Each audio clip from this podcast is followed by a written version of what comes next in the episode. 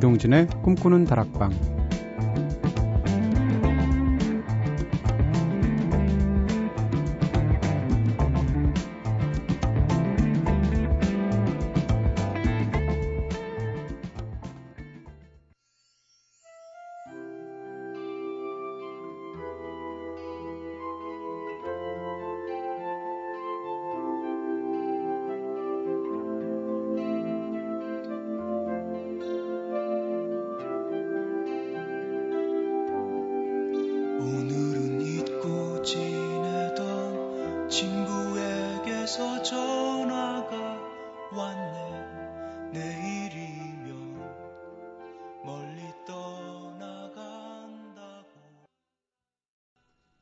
안녕하세요. 이동진입니다. 이동진의 꿈꾸는 다락방 오늘 첫 곡으로 들으신 노래는 동물원의 해화동이었습니다. 아, 이 노래 들으면 진짜 어린 시절 생각나고 그래요. 골목길, 이런 풍경들. 자, 어제는 연일 폭우가 쏟아지는 상황에도 불구하고 비에 관련된 감성적인 노래가 라디오에서 꿋꿋이 나오는 상황에 대해서 이야기를 잠깐 나눠봤었죠. 어, 그렇다면 오늘은 그 연장선상에서 인간 내면의 잔혹성이 가장 적나라하게 드러나는 경우는 어떤 때일까? 네. 함께 이야기 나눠볼까요? 오늘도 먼저 제작진의 이야기부터 들어보겠습니다. 선우 생각. 사실상 끊어진 관계지만 자신의 선한 이미지를 위해 상대방의 연락은 받아주면서 인연을 이어가는 사람들을 보면 정말 잔인하다는 생각이 듭니다. 은지 생각. 사실은 상대방에게 진심도 아니면서 상대방을 정말 위하는 척, 조언하고 행동하는 사람들을 볼 때 무서움을 느껴요. 창호 생각. 자기가 그 상황에 처해 있지 않다고 해서 상대방을 소심한 사람으로 몰아가고 함부로 평가하는 사람들을 볼 때 인간의 잔혹함을 느낍니다. 네. 공통점이 실제로 잔혹하다기보다는 겉으로 볼 때는 마치 그것이 다른 얼굴을 하고 있고 다른 탈을 쓰고 있는데 사실은 그것이 굉장히 잔혹할 수 있는 그런 마음들에 대한 이야기들을 생각해 주셨네요. 제작진들은. 저는 가해자가 피해자라고 스스로를 생각할 때 가장 잔인해지는 것 같아요. 사실은 그 가해자가 분명히 가해자임에도 불구하고 난 내가 사실은 내가 당한 거거든 라고 피해자로 자기를 자리매김할 때 그것이 인간 대 인간의 관계든 아니면 나라와 나라 사이의 관계든 정말 끔찍한 일들이 벌어지는 것 같습니다. 어, 흐른의 노래 들을까요? 찬란한 존재. 당신을 처음 봤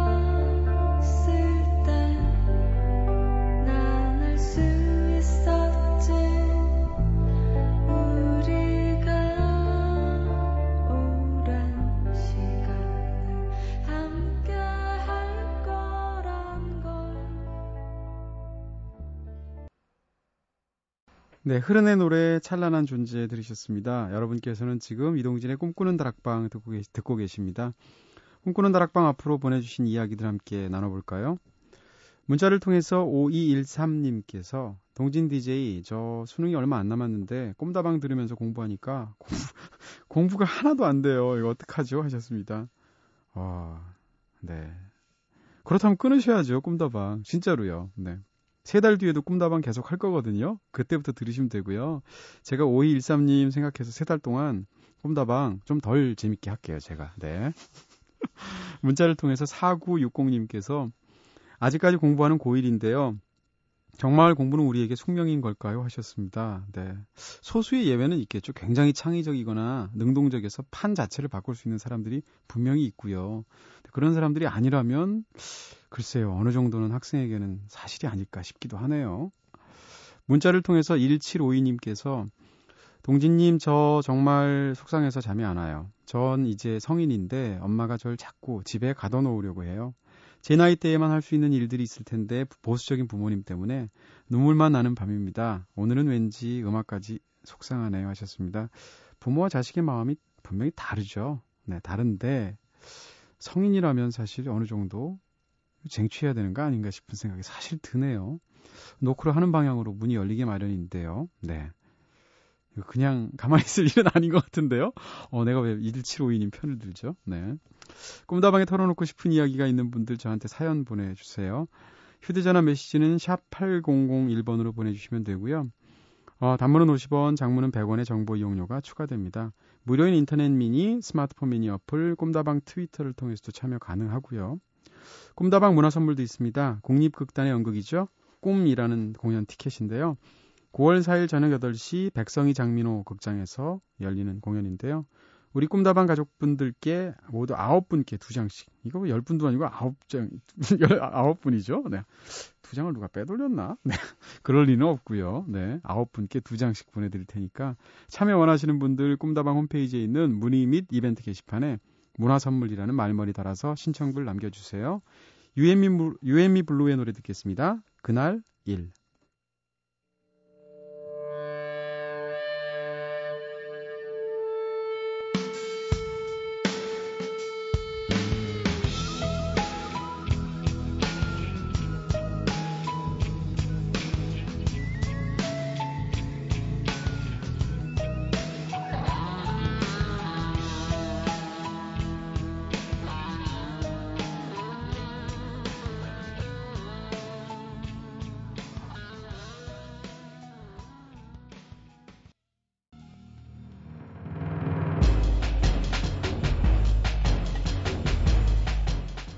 남경태 선생님과 함께 타박 타박 떠나볼까요? 종횡무진 음악여행 좋은 음악과 함께 모르고 지나쳤던 일방, 일반 상식들을 되짚어보고 있는 시간이죠. 종횡무진 음악여행 지난주에는 미국의 화성 탐사선 큐리어시티 그리고 바로크의 어원 시대별로 달랐던 광기의 의미까지 함께 살펴봤었는데요. 오늘은 또 어떤 다양한 상식들을 얻어갈 수 있을지 기대됩니다. 자, 우리들의 얄팍한 상식을 두텁게 만들어주시는 남경태 선생님 오늘도 나오셨습니다. 안녕하세요. 안녕하세요. 네, 잘 지내셨죠 한 주 동안? 예, 아, 상식이라고 그러니까 너무 겁납니다. 아, 네, 네. 제가 상식을 망치고 있는 건 네. 아닌지. 다음 시간에 한번 생식으로 한번 또 네. 생식의 상식. 네, 끓여 먹지 않고 하는. 네. 자, 그럼 오늘도 종횡무진 음악 여행 떠나볼 텐데 어, 첫 번째로 유라이어 힙 노래. 예. 네. 사실은 지난번에 중세 얘기를 마무리 지으면서 이 노래를 같이 지난번에 이글스의 마녀라는 영화로 저 노래를 들었지 않습니까? 위치워먼. 이번에 이제 유라협의 마, 그, 마법사라는 네, 네. 노래인데요. 네. 그래서 같이 원래 말씀을 드리려고 그랬는데 음. 얘기를 많이 하다 보니까 뭐 사실 저희 얘기가 더 주목적이에요. 네, 네. 그래서 그래서 세 곡밖에 못 들어드려서 네. 아, 그래도 이 곡도 좀 살려야겠다. 아. 그리고 중세 얘기를 좀 덜한 것 같아서요. 네. 그래서 이제 오늘 첫 재고 정리하시는군요. 땡처리. 네. 아, 뭐 다시 선곡하기 귀찮아서가 아니라요. 네. 저는 선곡을 좋아하기 때문에 네. 그렇지만 또 선곡해 놓은 게 아까우니까 네. 땡처리 맞습니다. 그럼요. 네. 맞고요. 네. 뭐철 다 지났으니까. 예. 네, 여름 다 끝났으니까. 네. 더 위저드라는 노래 갖고 오셨죠? 예. 일단 노래 듣고 본격적으로 설명을 해볼까요? 예. 설명 들어볼까요?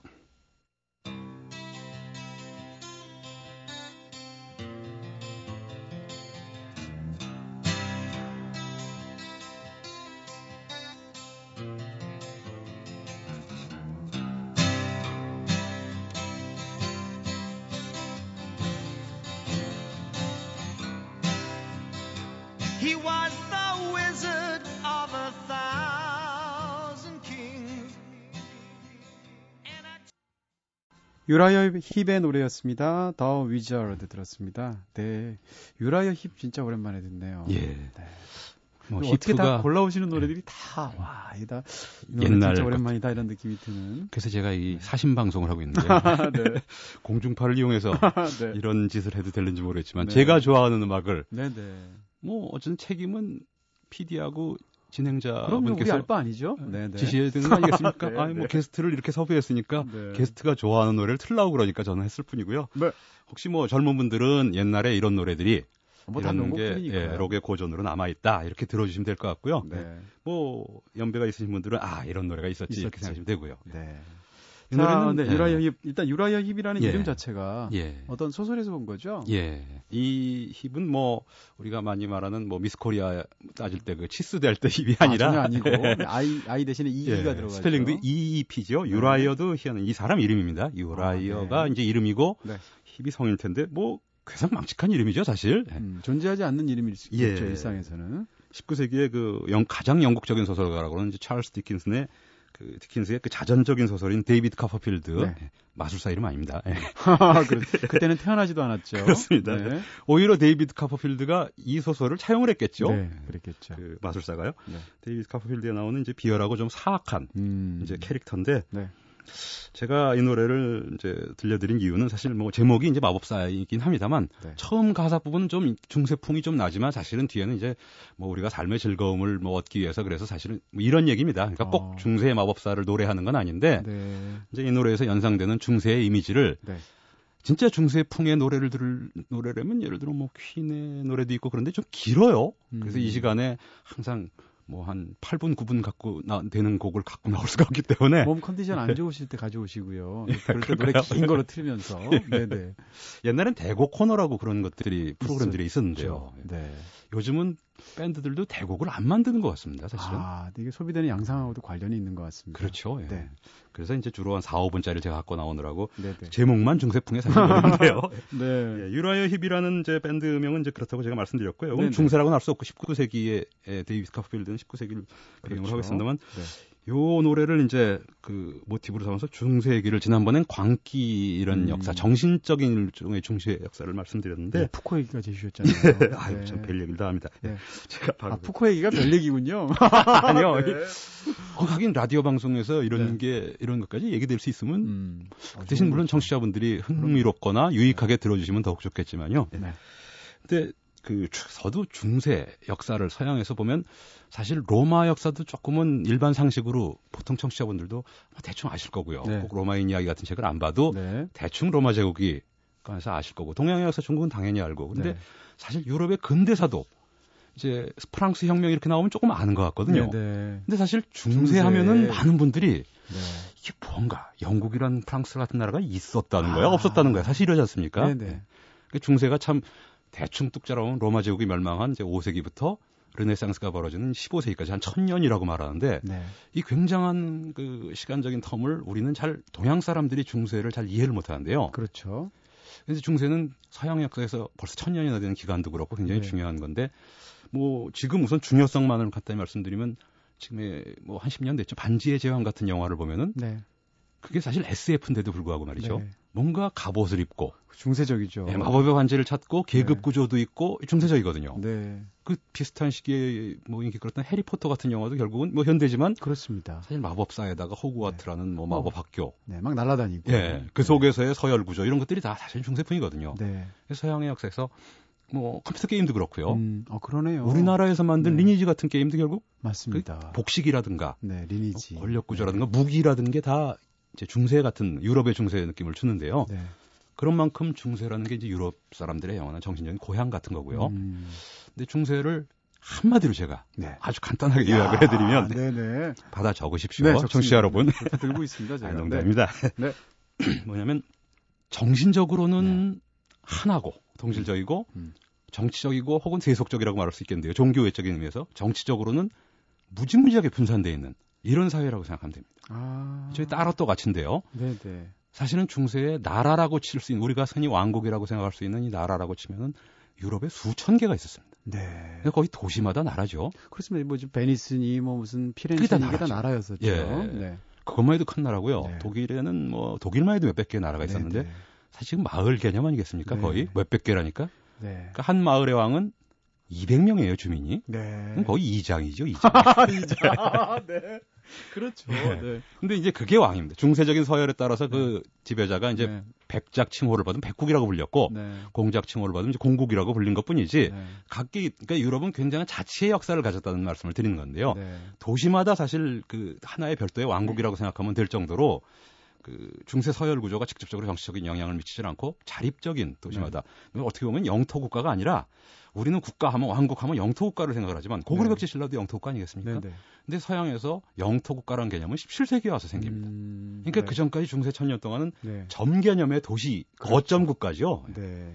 그래서 동화에서도 사실은 우리는 이제 대충 신데렐라 같은 동화를 보면 이제 뭐 남자 위주인데요. 네. 우리 동화가 남자 위주니까 네. 어떤 뭐 부잣집의 아리따운 여성을 만나서 머슴인데 연애를 해가지고 결혼을 해서 그 집 재산을 물러받는다. 네. 고래등 같은 귀화집을 이러지 않습니까? 네. 네. 근데 유럽에는 같은 동화라도 같은 내용이라도 그렇게 되질 않고 고래등 같은 귀화집이나 머슴이 나오질 않고 꼭 왕자가 나오죠. 음. 왕자가 마법에 걸려서 개구리가 된 겁니다. 네. 근데 이제 뭐 먼 겁나 먼 나라를 찾아가서 네. 그 네. 나라랑 저기서 그 왕국을. 물려받는 방식이죠. 네. 그러니까 우리는 동양에서는 고래등 같은 기와집이고 음. 양반집이라고 나오지만 네. 서양에서는 왕자 공주가 굉장히 많습니다. 너무 많기 때문에 네. 그렇군요. 그러니까 나라가 그만큼 굉장히 많다는 얘기죠. 그럼 이장이 전국에 몇 명입니까? 그러니까요. 네, 네. 수천 개가. 네. 베네치아 이장은 굉장히 큰 이장이고요. 그렇겠죠. 네. 그렇습니다. 그렇게 그러니까 우리가 생각하는 네. 그 와- 공주나 왕자가 지금 생각하는 것 같은 무슨 막 엘리자베스 여왕이라든지 이런 정도급이 아니라는 그렇죠. 거잖아요. 엘리자베스 여왕만 해도 이제 16세기니까 거의 이제 영국은 좀 특이하게 영토 국가가 비교적 빨리. 섬이기 때문에 네. 빨리 영토 국가에 관념이 생길 수 있었고요. 네. 그러기도 하고 또 엘리자베스는 중세에 약간 뒤지나서고요. 그렇습니다. 그 중세까지는 거의 뭐 프랑스란 나라도 지금의 파리 인근의 네. 조그만 나라에 불과했고요. 네. 근데 이탈리아 같은 나라도 네. 사실 지금 이탈리아라는 나라가 탄생된 것 자체가 백몇십 년밖에 안 되는 그렇죠. 거잖아요. 예, 1860년에 생겼습니다. 네. 네. 160년밖에 안 됐고요. 진짜 이탈리아 우리가 흔히 이탈리아, 독일, 음. 스페인 이런 이제 중세부터 시작된 그런 네. 나라들을 생각할 때 단일한 나라라고 알고 있지만 사실은 네. 에스파냐도 여러 개의 나라였었고 네. 이- 지금 말씀하신 이탈리아도 사실은 중 북부, 중부, 남부가 다른 역사거든요. 그렇죠. 남부는 이슬람, 네, 네. 중부는 교황령, 네. 북부는 이제 자치도시 역사. 음. 독일도 사실은 북부는 옛날 독일이 아니었고 네. 남부는 옛날 신성 로마 제국이었고요. 그러니까 중세룰이 제가 한마디로 정- 정치적으로 분산돼 있고 네. 분열돼 있고 저 종교적 그러면서도 불구하고 동질적인 문명권이라고 할 수 있는 여긴 그리스도교 교회, 기독교 네. 교회라는 음. 교회가 전반적으로 동질성을 유지해주는 하나의 축이었다. 정신적으로. 예. 네. 그래서 한마디를 더 붙이면 네. 그 이건 어떻게 보면 세계 문명사적으로 큰 얘기일 텐데요. 네. 서야, 서유럽의 특히 서유럽 중심의 서양사라고 할 수 있는 것은 중세가 해체된 뒤요. 우리가 알다시피 이제 종교개혁이나 르네상스나 이런 직격탄을 맞아서 해체되었는데요. 그 네. 뒤로 유럽은 전쟁을 하죠. 음. 가- 내부의 전쟁이 역사상 그렇게 심했던 적이 없죠. 그렇죠. 나폴레옹 전쟁도 네. 있고 뭐 왕위 계승 전쟁들도 벌어지고 네. 크림 전쟁도 있고 나중에 1, 2차 대전으로 끝납니다. 네. 여기서 제가 무슨 말씀을 드리려고 그러냐면 1945년도에 유엔이 성립함으로써 중세적 질서로 유럽은 돌아간 거예요. 어, 네. 그러니까 중세 천년 동안 네. 따로 또 같이라고 제가 말씀드린 이유는 그렇게 분산되고 분열되고 그러면 세속 군주, 군주들끼리 싸우지 않겠습니까? 네. 도시와 도시끼리 싸우니까요. 네. 싸울 때 그것을 중재한 역할이 바로 교회거든요. 아, 그 교회 역할을 유엔이 대체했군요. 그렇죠. 네. 그래서 현대의 유엔은 중세의 교황이나 교회. 아, 그러니까 사실은 유럽은 중세 해체되고 근대 350년 정도를 네. 치열하게 코를 깨물고 싸우다가 아, 다시 중세적인 질서로 되찾아서 돌아가는 느낌이 좀 있죠. 반기문 교황이네요. 네. 아, 아니, 어, 그럴 수 있겠네요. 네. 근데 안타깝게도 중세의 교황이라는 건 어떻게 보면 허허실실한 존재라서 네. 물론 똑똑한 반기문 우리 현대 사무총 교황처럼 네. 똑똑한 분도 있었습니다만 사실은 중세 교황 중에 좀 모자란 사람들도 많았거든요. 그렇죠. 그럼에도 불구하고 세속군주들은 업신여기면서도 음. 교황과 교회의 존재를 필요로 했습니다. 아, 그 점도 비슷한 게요. 그것도 그러네요. 지금 사실 교황도 사실은 어떻게 보면 아저 지금 유엔도 유엔도 네. 강대우의 느낌에 다 놀아나고 뭐 그렇죠. 이런 거 약간 다 그렇게? 동해호랑이 사실? 같은 느낌도 네. 있고요. 근데 실권은 없고. 그럼에도 불구하고 음. 미국이 단독으로 어느 나라하고 전쟁을 하려고 할때 단독으로 못 하지 않습니까? 네, 제스처를 위해서라도 필요하죠. 네. 그러니까 중세의 세속군주들도 음. 싸우려고 할때 제스처를 지금 말씀하신 것처럼 네. 제스처를 위해서라도 교황의 혹은 교회의 권위를. 중재를 거쳐야만 네. 싸움을 할 수 있었거든요. 아, 야, 그런 이 점에서도 유럽의 네. 중세가 참 지금의 고향이라. 중세 천년과 1945년 이후 역사를 이렇게 명쾌하게 선병해 주시는 분이 또, 야, 저 라디오계의 교황이세요. 네. 훌륭하십니다. 네. 거의 모든 게스트마다 그런 식의 말씀을 하시는 걸로 알고 아니, 있는데요. 교황이란 말은 제가 처음 씁니다. 네.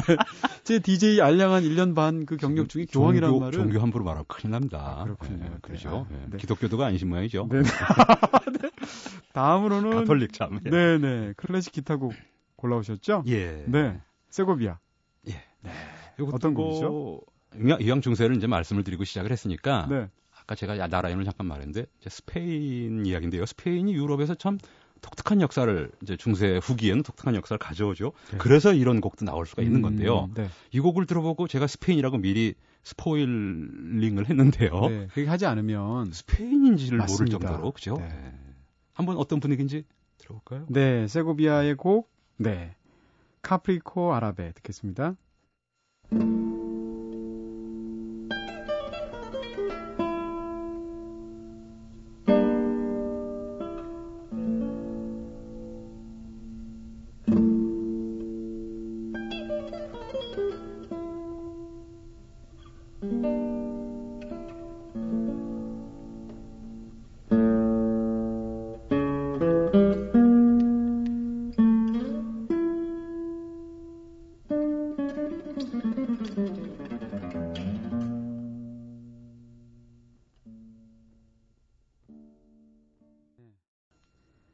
세고비아의 곡 Capricho Árabe 들으셨습니다. 아라비아 기상곡.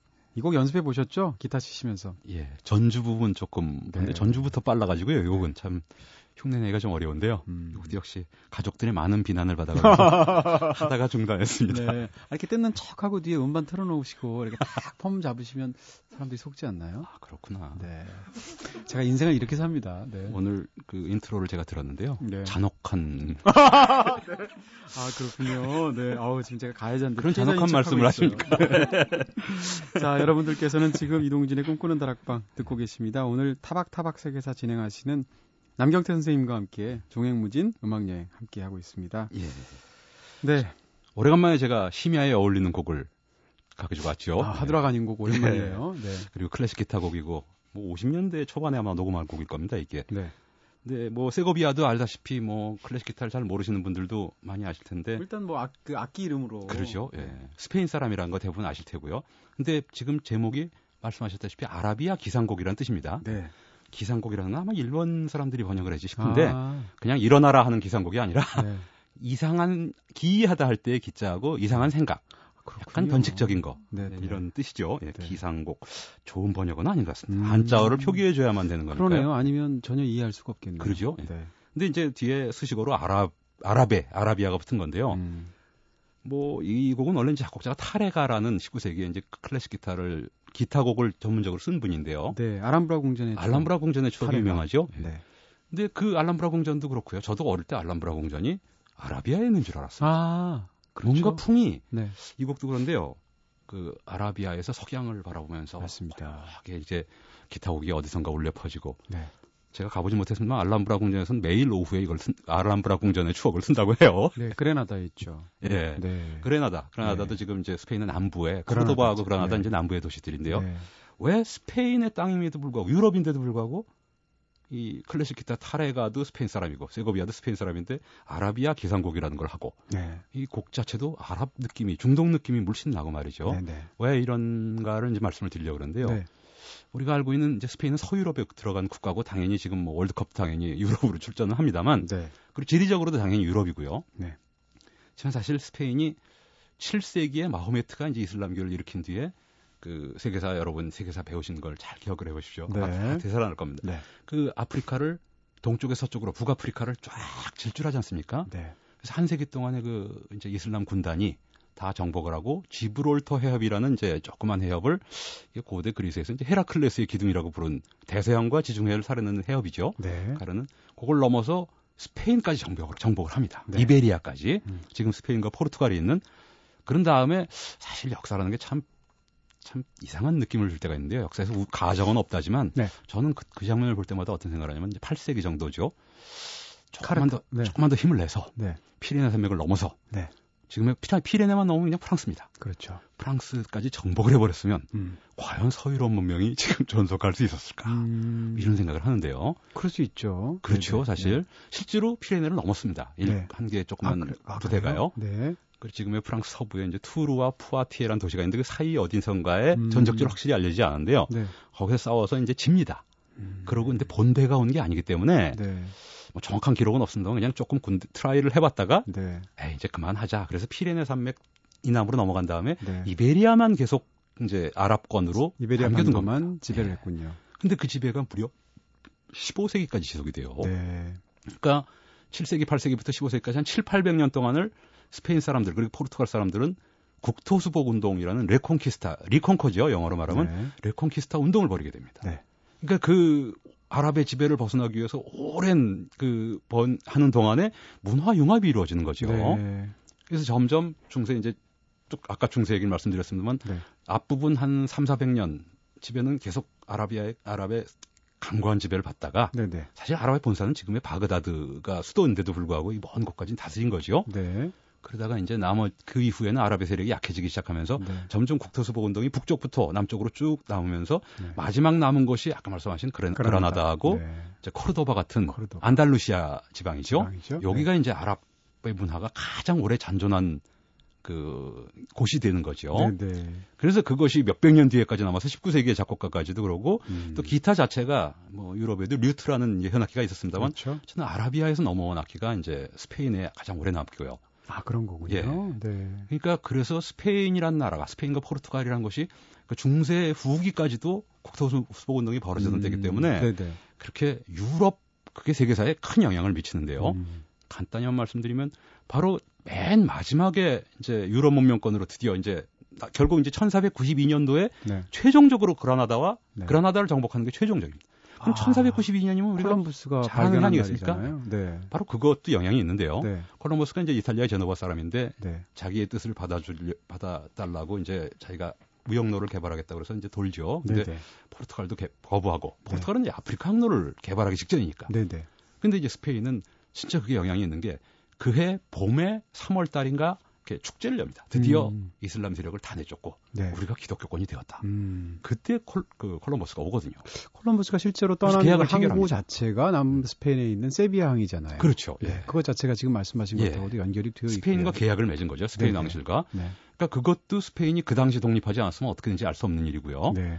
그리고 우리 동양사에 더 큰 영향을 미치는 건 말이죠. 어. 사실 동양에서 한 1700년대부터는 이제 외국 서- 유럽인들이 오기 시작하지 않습니까? 네. 선교사들이. 근데 선교사들을 가만히 보면은 개신교, 신교 선교사가 아닙니다. 가톨릭. 전부 가톨릭이죠. 네. 뭐 마테오 리치 같은 사람도 그렇고 네. 전부 가톨릭 국가에서 오는데 그 이유가 뭐냐면 음. 유럽에서 종교 개혁으로 유럽 본토에서 구교가 쫓겨난 겁니다, 거의. 네.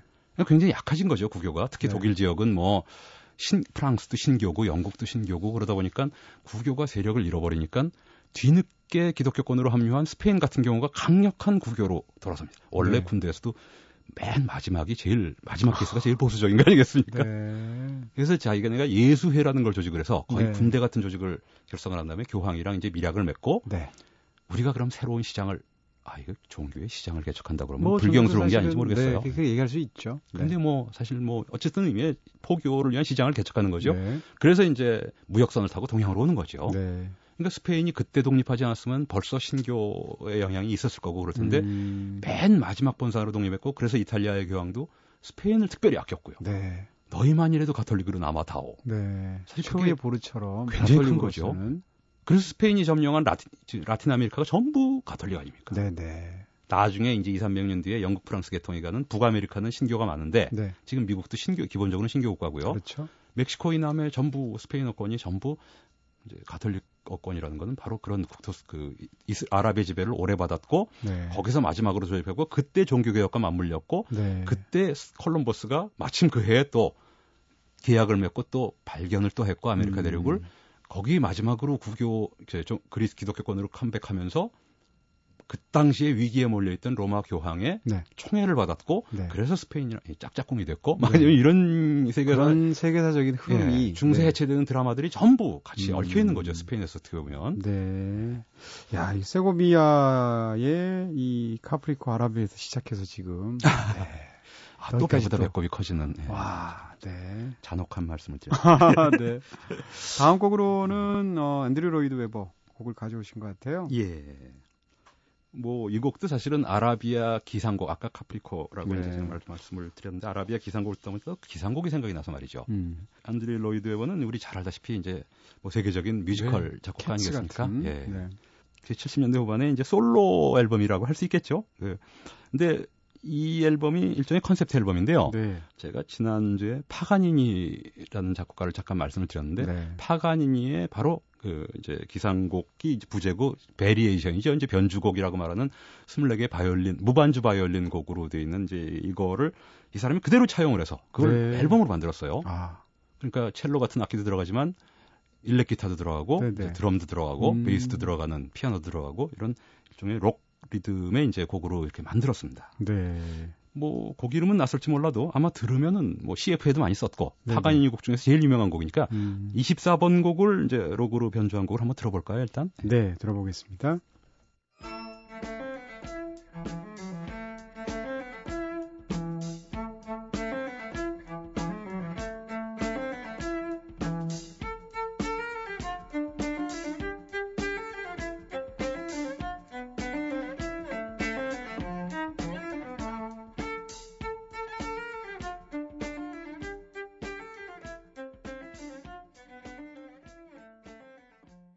앤드류 로이드 웨버의 주제와 변주 1에서 4번 들으셨, 들, 들었습니다. 예. 네. 참 곡이 유쾌하고 네. 뭐 음률도 낯익고요. 네.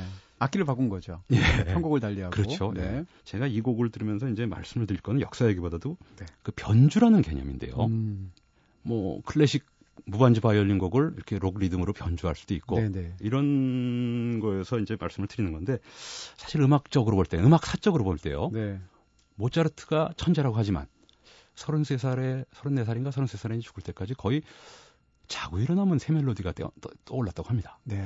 뭐 왕성한, 네. 빠바바바바바바 그럼 아 이걸로 써야지. 네. 아이네 클라이네 나하트무식 뭐 이랬을 거예요. 그렇겠죠. 뭐 비틀즈도 그랬고요. 네. 근데 그렇게 원 자료, 로 머티리얼을 만드는 그런 시대가 있고 음악적으로 음, 음.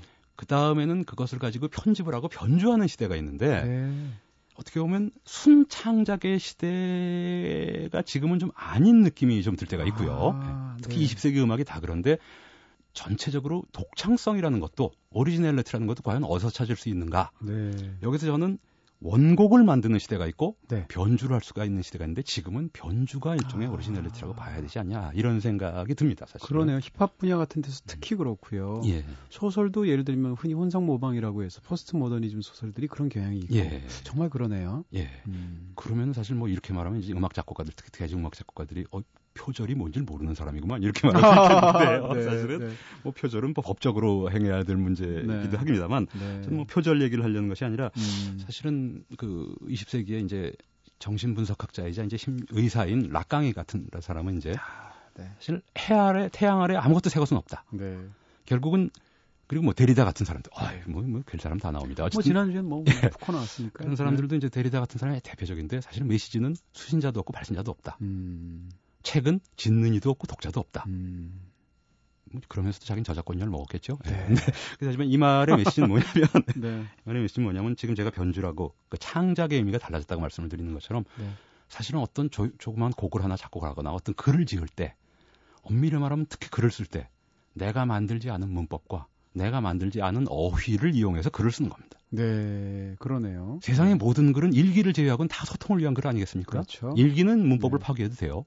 그렇지만 모든 글은 인터넷 음. 댓글조차도 남에게 보이기 위한 글인데 네. 그러면 남에게 보이기 위해서 문법과 어휘를 음. 공유할 필요가 있는 거 아니겠습니까? 그건 집단 창작의 결과물이겠죠. 그렇죠. 네. 그리고 문법과, 문법과 어휘는 내가 만든 것이 아니라 이미 존재하는 겁니다. 네, 네. 그래서 철학자들은 흔히 언제나 임이라고 말을 하는데 always already 네. 사실 이미 존재하고 있는 언어 구조 속에 내가 들어가서 언어를 사용하는 것뿐이에요. 무임승차하는 거죠. 네. 네. 그렇게 따지면 언어를 내가 만든 게 아니고 음. 창작한 게 아닌 게 되는 거죠. 그렇게 볼 수도 있겠네요. 네. 그래서 락강은 마지막으로 한마디로 말씀을 드리면 그 내가 언어의 주인이 아니라 언어가 나의 주인이다. 네.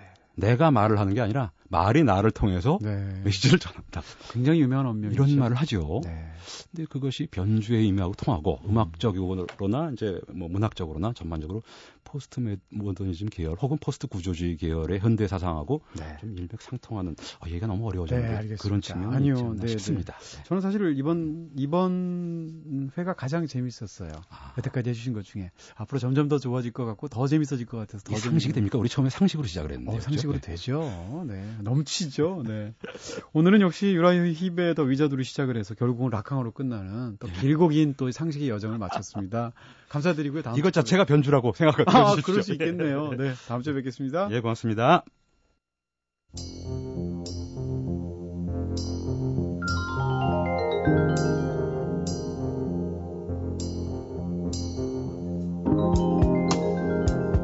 오늘은 남경태 선생님과 함께 종횡무진 음악여행으로 한 시간 함께 했습니다. 와, 이 코너 드디어 탄력을 받는 것 같죠? 네, 흥미진진하고요. 어, 이제 꿈다방 끝낼 시간인데 마지막 곡으로 조이 디비전 노래 골랐습니다. 그들의 명곡이죠. Love Will Tear Us Apart라는 곡을 골랐는데 이 노래를 틀어드리는 어떤 개인적인 계기가 있었어요. 이틀 전에 서울에서 열렸던 어떤 락 페스티벌의 마지막 공연자가 바로 영국 밴드 뉴오더가 나왔었는데요. 그 공연을 보면서 예상치 못한 순간에 굉장히 큰 감동을 받았습니다.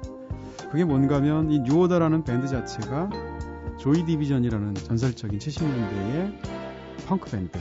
네, 거기서 이언 커티스라는 아, 리더가 불운하게도 세상을 떠나고 나서 만들어진 밴드가 뉴오더거든요. 근데 그것도 벌써 이미 수십 년 전의 일인데 저 뉴오더의 공연을 끝내면서 앵콜의 맨 마지막 곡으로 갑자기 생각지도 않게 Love Will Tear Us Apart 전주를 들려주면서 뒤에 백스크린에 이언 커티스의 얼굴이 쫙 뜨는 거예요. 그러면서 심지어는 맨 마지막에 조이 디비전 Forever라는 말까지 네, 자막으로 새겨지면서 흘러나오는 순간이 있었거든요. 한 밴드의 멤버들이 다른 밴드에 일찍 떠나간 네, 그 옛 친구들을 그리는 어떤 그런 마음이 너무나 극적으로 그 앵콜 곡을 부르는 그 시간에 아로 새겨진 것 같아서 그 시간이 저는 굉장히 잊을 수 없을 정도로 감동적이었습니다. 한번 짐작을 해보시라는 의미에서도 또 이 노래 자체가 워낙 또 훌륭하기도 하고요.